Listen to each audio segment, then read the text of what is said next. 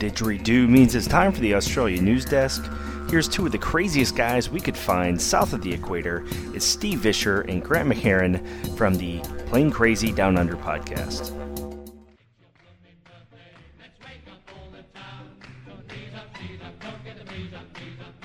Dateline, Monday, the 9th of December 2013. And what's that music playing, Steve? Oh, I don't know. This box arrived yeah, the other day in the PCDU uh, post office box, and well, yeah, it was playing all this strange English music. It came from Rob Mark. It's, it came from the Rob Mark School of Technology. I, I can't work out how to turn it off. In fact, I don't even remember turning it on. Mate, it's a reel to reel tape unit, like you used to see on the start of that Mission Impossible thing. Yeah, well, I didn't say it was a small box. But how do we make it stop?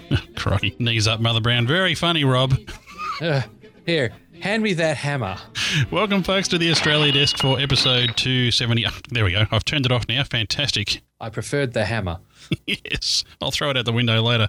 Well, Grant, uh, do you reckon that we can talk about anything else besides Qantas news this week again? Mate, I'd really like to, but unfortunately, uh, Qantas and Jetstar have been generating more column inches of news than well, they normally do for the past three months. It's it's spectacular. Mm, absolutely. Now, you may remember, Grant, that I mentioned a week or two back on the Australia Desk segment that uh, I felt that the Qantas Sale Act was just being brought up rather subtly by the government, just trying to uh, gauge public reaction to the idea that uh, we may have to relax the rules allowing uh, the amount of foreign investment in Qantas. Well, I tell you what, it's become quite a bit more overt this week, and uh, might I say, Grant, even a little bit choreographed between Qantas and the government. No, you think? Although I must admit, the government's turning around and saying to Qantas, "Go away. We're not bailing you out. We're not backing your debt, but you haven't told us exactly what you want. You've been vague and wishy washy. Tell us exactly what you want, and we'll think about it. Oh, but you know, maybe we might also do a, a white paper and and think about things.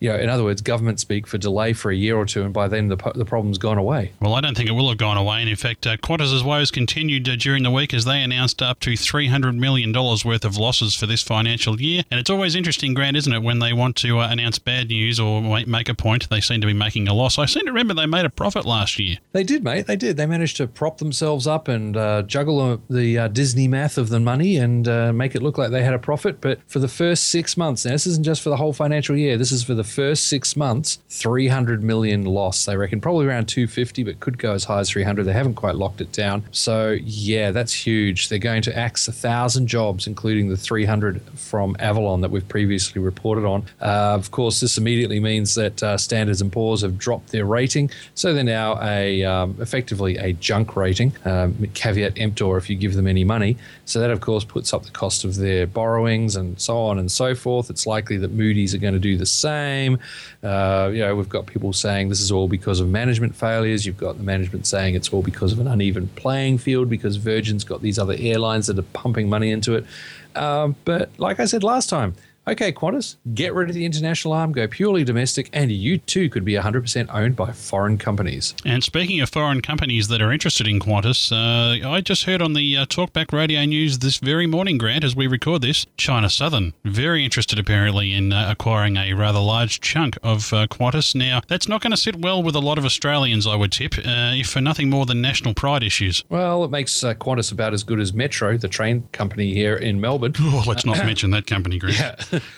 But uh, yes, Qantas and China Southern have done a massive code sharing alliance between the two of them to help funnel traffic between uh, Australia and China. Of course, uh, turns out that China Southern, well, the indications are they uh, were some of the funding groups behind the Dixon Singleton consortium that wanted to take over Qantas. You may remember us reporting on that earlier this year. One of the reasons why that all just disappeared, apparently, according to the rumor, is that uh, China Southern took forever to uh, get around to whether saying whether they would or would not, and everyone ran out of time and patience. But uh, China Southern, they uh, until recently were saying they had no interest in any equity deals in Qantas, and now there's a possibility. Well, who knows? It's all all kind of vaguely interesting, and uh, right now Qantas are trying to get anything they can across the line. They reckon the way they're presenting it to the public and the and, and the press and the politicians is that oh we're in trouble, we're going to go under, and then they turn around and say no no no it's okay, keep flying with us, we're okay, we're not going under. So they're almost pushing themselves against the wall and over the cliff themselves.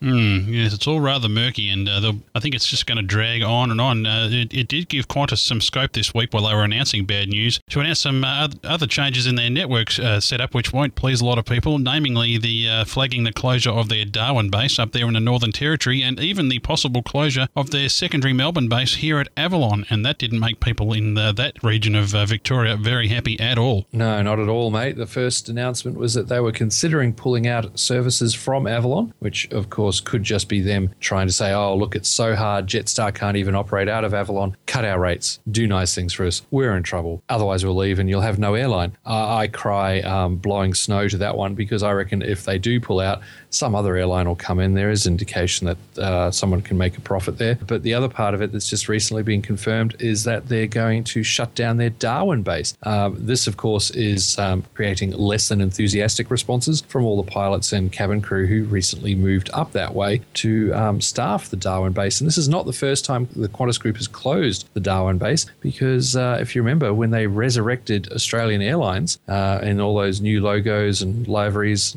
it was sort of like the low cost international before Jetstar wound up taking over that responsibility. They too were based in Darwin until they got shut down. Mm, well, it looks like the aircraft, the aircraft from that Darwin base, and we're only talking, according to this article here in uh, the Australian.com.au, about three aircraft. Uh, they'll be moved down to a base in, at Adelaide in South Australia, which is, uh, for those people who are not sure of uh, Australia's uh, geographic makeup, that's uh, several thousand kilometres directly south. Yeah, sort of like going from Wisconsin down to Florida. Yes, absolutely. Although Adelaide is a very nice city, I, you know, I, I like it. Mind you, I've never been to Darwin, so that might be a little bit unfair to people that live in that part of the world. Well, they both have air bases. Adelaide has Edinburgh, and Darwin has the uh, the RAAF base up there where they get all the B 52s and people visiting. Absolutely. The Northern Territory has all the coolest air bases in Australia up that way. We should get up there one of these days, mate. Mm, I think we should. Now, uh, speaking of all things military, Grant, and the Royal Australian Air Force, they've been announcing uh, their uh, centenary of military aviation uh, air show coming up next year. Grant, I think you went to the media launch for that, did you not? I certainly did, mate. I went out to Point Cook, where the RAAF Museum is, caught up again with our friends out there that we've uh, chatted to in the past, including uh, Ron and Jeff, who are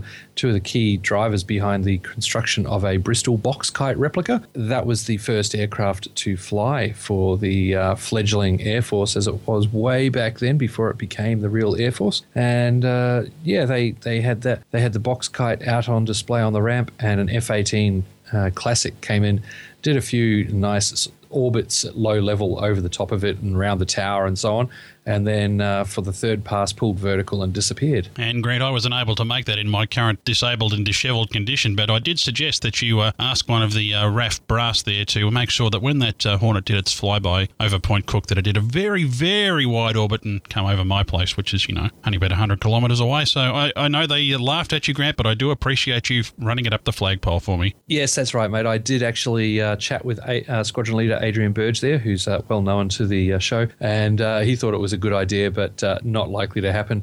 And unfortunately, Coxie, the pilot, wasn't quite in a position to uh, take advantage of that opportunity. But, you know, hey, he did go vertical. So by the time he topped out, he probably could see your place very clearly. Oh, I'm sure he could. Now, the centenary of Military Aviation Air Show will be held next year at Point Cook, uh, down there just uh, west of Melbourne on March 1st and 2nd. RAAF Base Williams there at Point Cook.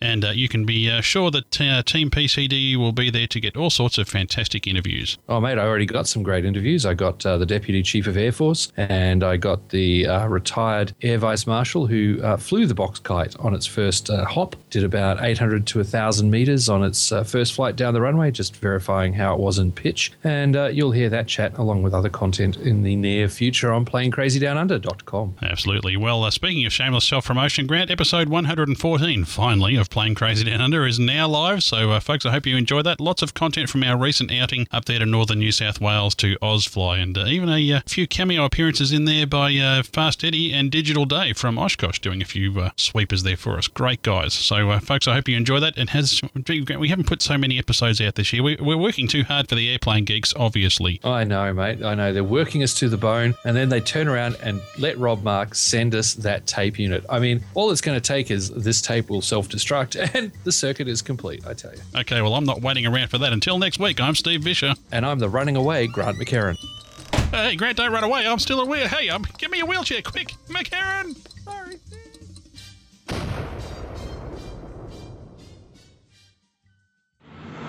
Southern Skies. Online media